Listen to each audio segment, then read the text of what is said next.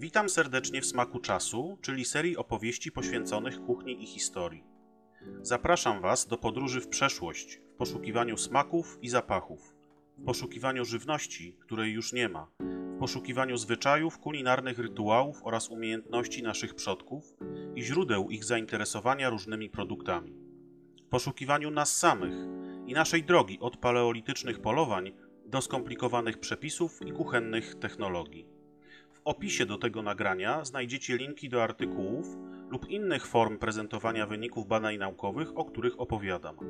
Zapraszam do subskrybowania kanału Rozmowy na koniec świata i lajkowania poszczególnych rozmów i opowieści.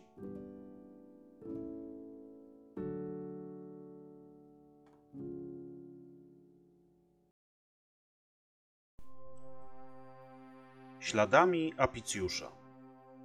Każdy, kto kocha kuchnię, musi kiedyś odkryć apicjusza. Ja go właśnie odkrywam i trochę się tego wstydzę, bo jako archeolog powinienem chyba był odkryć go wcześniej. Jedno jest pewne, długo jeszcze będę pod jego wrażeniem. Rzymski kucharz i sybaryta z czasów końca Republiki pozostawił nam całkiem pokaźny zbiór informacji i przepisów, z których śmiało można korzystać i dzisiaj, chociaż trudno będzie zdobyć niektóre składniki. Trzeba wam bowiem wiedzieć, że choć to oczywiście nie Rzymianie wymyślili kucharski fach i nie oni pierwsi tworzyli księgi z przepisami i poradami kuchennymi, to właśnie dzięki ich aktywności wiemy o starożytnym kuchennym rzemiośle najwięcej. Niestety nie przetrwały do naszych czasów greckie dzieła kulinarne, choć jak wiemy właśnie od Rzymian było ich całkiem sporo. Grecką sztuką kuchenną zajmiemy się jednak kiedy indziej. Wróćmy do Apicjusza. Marcus Gavius, czyli Apicjusz, to domniemany autor dzieła o sztuce kulinarnej ksiąg 10, po łacinie De Recoquinaria Libri Decem, czyli jednego z niewielu zachowanych podręczników kucharskich czasów starożytnych. Apicjusz urodził się około 25 roku przed naszą erą i pozostawił nam niestety niewiele informacji na swój temat, a i te, które dotrwały do naszych czasów, można raczej nazwać bardziej skandalizującymi niż historycznymi. Przypisywano mu na przykład homoseksualny romans z prefektem pretorianów Sejanem, przyjaźń ze słynnym wodzem Druzusem, opisywano jego rzekomy monstrualny, odziedziczony po przodkach majątek, który miał przepuścić na kuchenne ekstrawagancje i wielkie biesiady. Niezbyt chyba lubiący go Seneca opisał jego rzekomo bardzo smutny koniec. Apicjusz miał popełnić samobójstwo wypijając truciznę, nie mogąc znieść upokorzenia biedy, w którą sam się uprzednio wpędził. Jego dzieło o sztuce kulinarnej znamy z późniejszego przekazu, pochodzącego z IV i V wieku naszej ery, zaś pierwszy zachowany manuskrypt pochodzi dopiero z wieku IX naszej ery.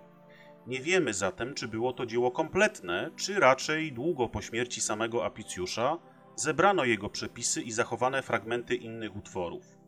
Na to mogłyby wskazywać dziwne i niepasujące do czasów Apicjusza nazwy niektórych potraw, jak na przykład kącikla komodiana, która wzięła swoją nazwę od panującego w końcu II wieku cesarza Komodusa. Wiemy za to z relacji współczesnych Apicjuszowi, że był autorem co najmniej kilku ksiąg, takich jak m.in. słynne dzieło o sosach. Najwłaściwszą wydaje się być teza funkcjonująca w artykułach kilku badaczy, że w IV lub V wieku jakaś anonimowa postać dokonała kompilacji przepisów w jedno dzieło, które opatrzyła imieniem Apicjusza żyjącego kilkaset lat wcześniej. Wskazuje się na co najmniej cztery różne źródła przepisów, które znajdują się w księgach przypisywanych Apicjuszowi. Pierwsze źródło ma być niezachowanymi do dziś księgami traktującymi o rolnictwie i gospodarstwie autorstwa innego fachowca starożytnego, Apulejusza. Z tego źródła miałyby pochodzić wszelkie porady i wskazówki, zwłaszcza o przechowywaniu różnych produktów. Drugim rzekomym źródłem ma być grecki podręcznik agronomiczny, którego autor jest nam nieznany. Na to źródło wskazuje się ze względu na grecko brzmiące wyrażenia zawarte w księgach przypisywanych Apicjuszowi. Przepisy dotyczące tego źródła miałyby dotyczyć np. wina korzennego czy miodu pitnego, a więc typowo greckich napojów z tamtych czasów. Trzecim źródłem mógł być również grecki podręcznik dietetyczny, który także nie ma zdefiniowanego autora. Z niego pochodzić mają przepisy na patinę, w których zostały podane odpowiednie proporcje składników, co jest dość dużą rzadkością, jeśli chodzi o przepisy w księgach przypisywanych Apicjuszowi. Ostatnim wskazywanym źródłem mają być anonimowe pisma medyczne. Wszelkie przepisy, w których wskazuje się na lecznicze właściwości, np. zupy na żołądek, mają pochodzić właśnie z tych anonimowych pism medycznych. Jeśli zaś chodzi o przepisy samego Apicjusza, to uważa się, że od niego pochodzi m.in. większość przepisów na sosy właśnie. Sam tytuł dzieła, De Quinaria, został nadany dopiero w XV i XVI wieku przez włoskich humanistów. Dzieło to zostało wydane jako Apicius in Reco Quinaria, a później jako Apicius Culinarius. Oba wydania były wydaniami mediolańskimi, natomiast w wydaniu weneckim tytuł brzmiał Apiti Celli de Reco Quinaria Libri Decem. Do tegoż okresu przetrwały dwa rękopisy pochodzące z IX wieku. Inne zachowane rękopisy pochodzą, jak już wspomniałem, dopiero z XV wieku. Najstarszy zachowany rękopis pochodzi z wieku IX i obecnie znajduje się w Bibliotece Watykańskiej. Mówienie więc o księdze, której autorstwo przypisuje się Apicjuszowi, że to on właśnie jest autorem wszystkich zawartych w niej przepisów, jest pewnym uproszczeniem. Trudno powiedzieć, z jakiej przyczyny autor kompilacji opatrzył dzieło imieniem słynnego smakosza, ale faktem jest, że całość księgi kulinarnej na pewno nie jest jego autorstwa, być może tylko kilka przepisów tak naprawdę pochodzi od samego Apicjusza.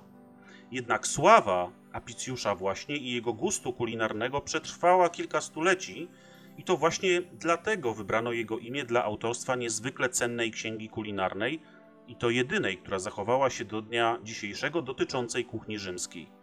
Jest ona pełna greckich wpływów, co nie dziwi zresztą, skoro stosunki grecko-rzymskie pozostawały w tamtym czasie bardzo żywe.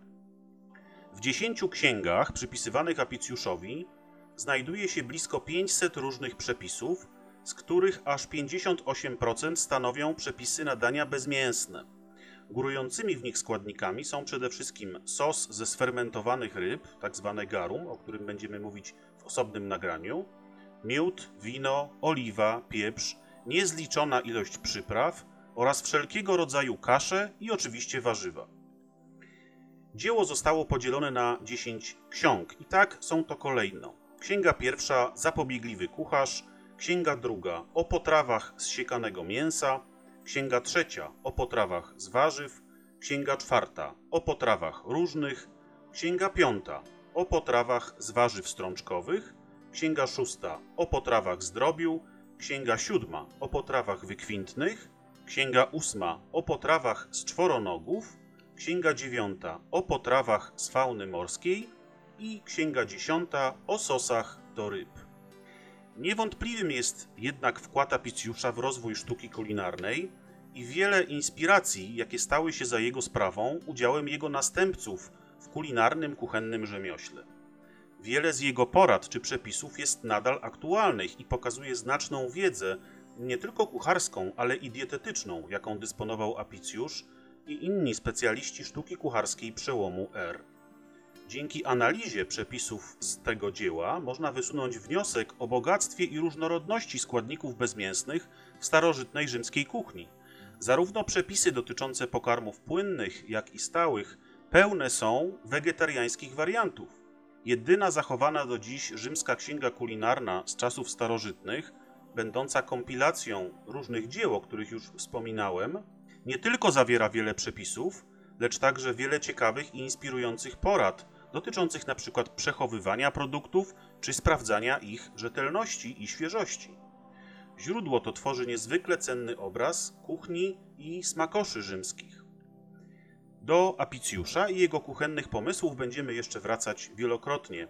Teraz mogę Wam jedynie zdradzić, że mój ulubiony fragment dzieła Apicjusza to rozdział 11 z Księgi Siódmej, czyli o potrawach wykwintnych, poświęcony słodyczom i potrawom z kwaśnego mleka.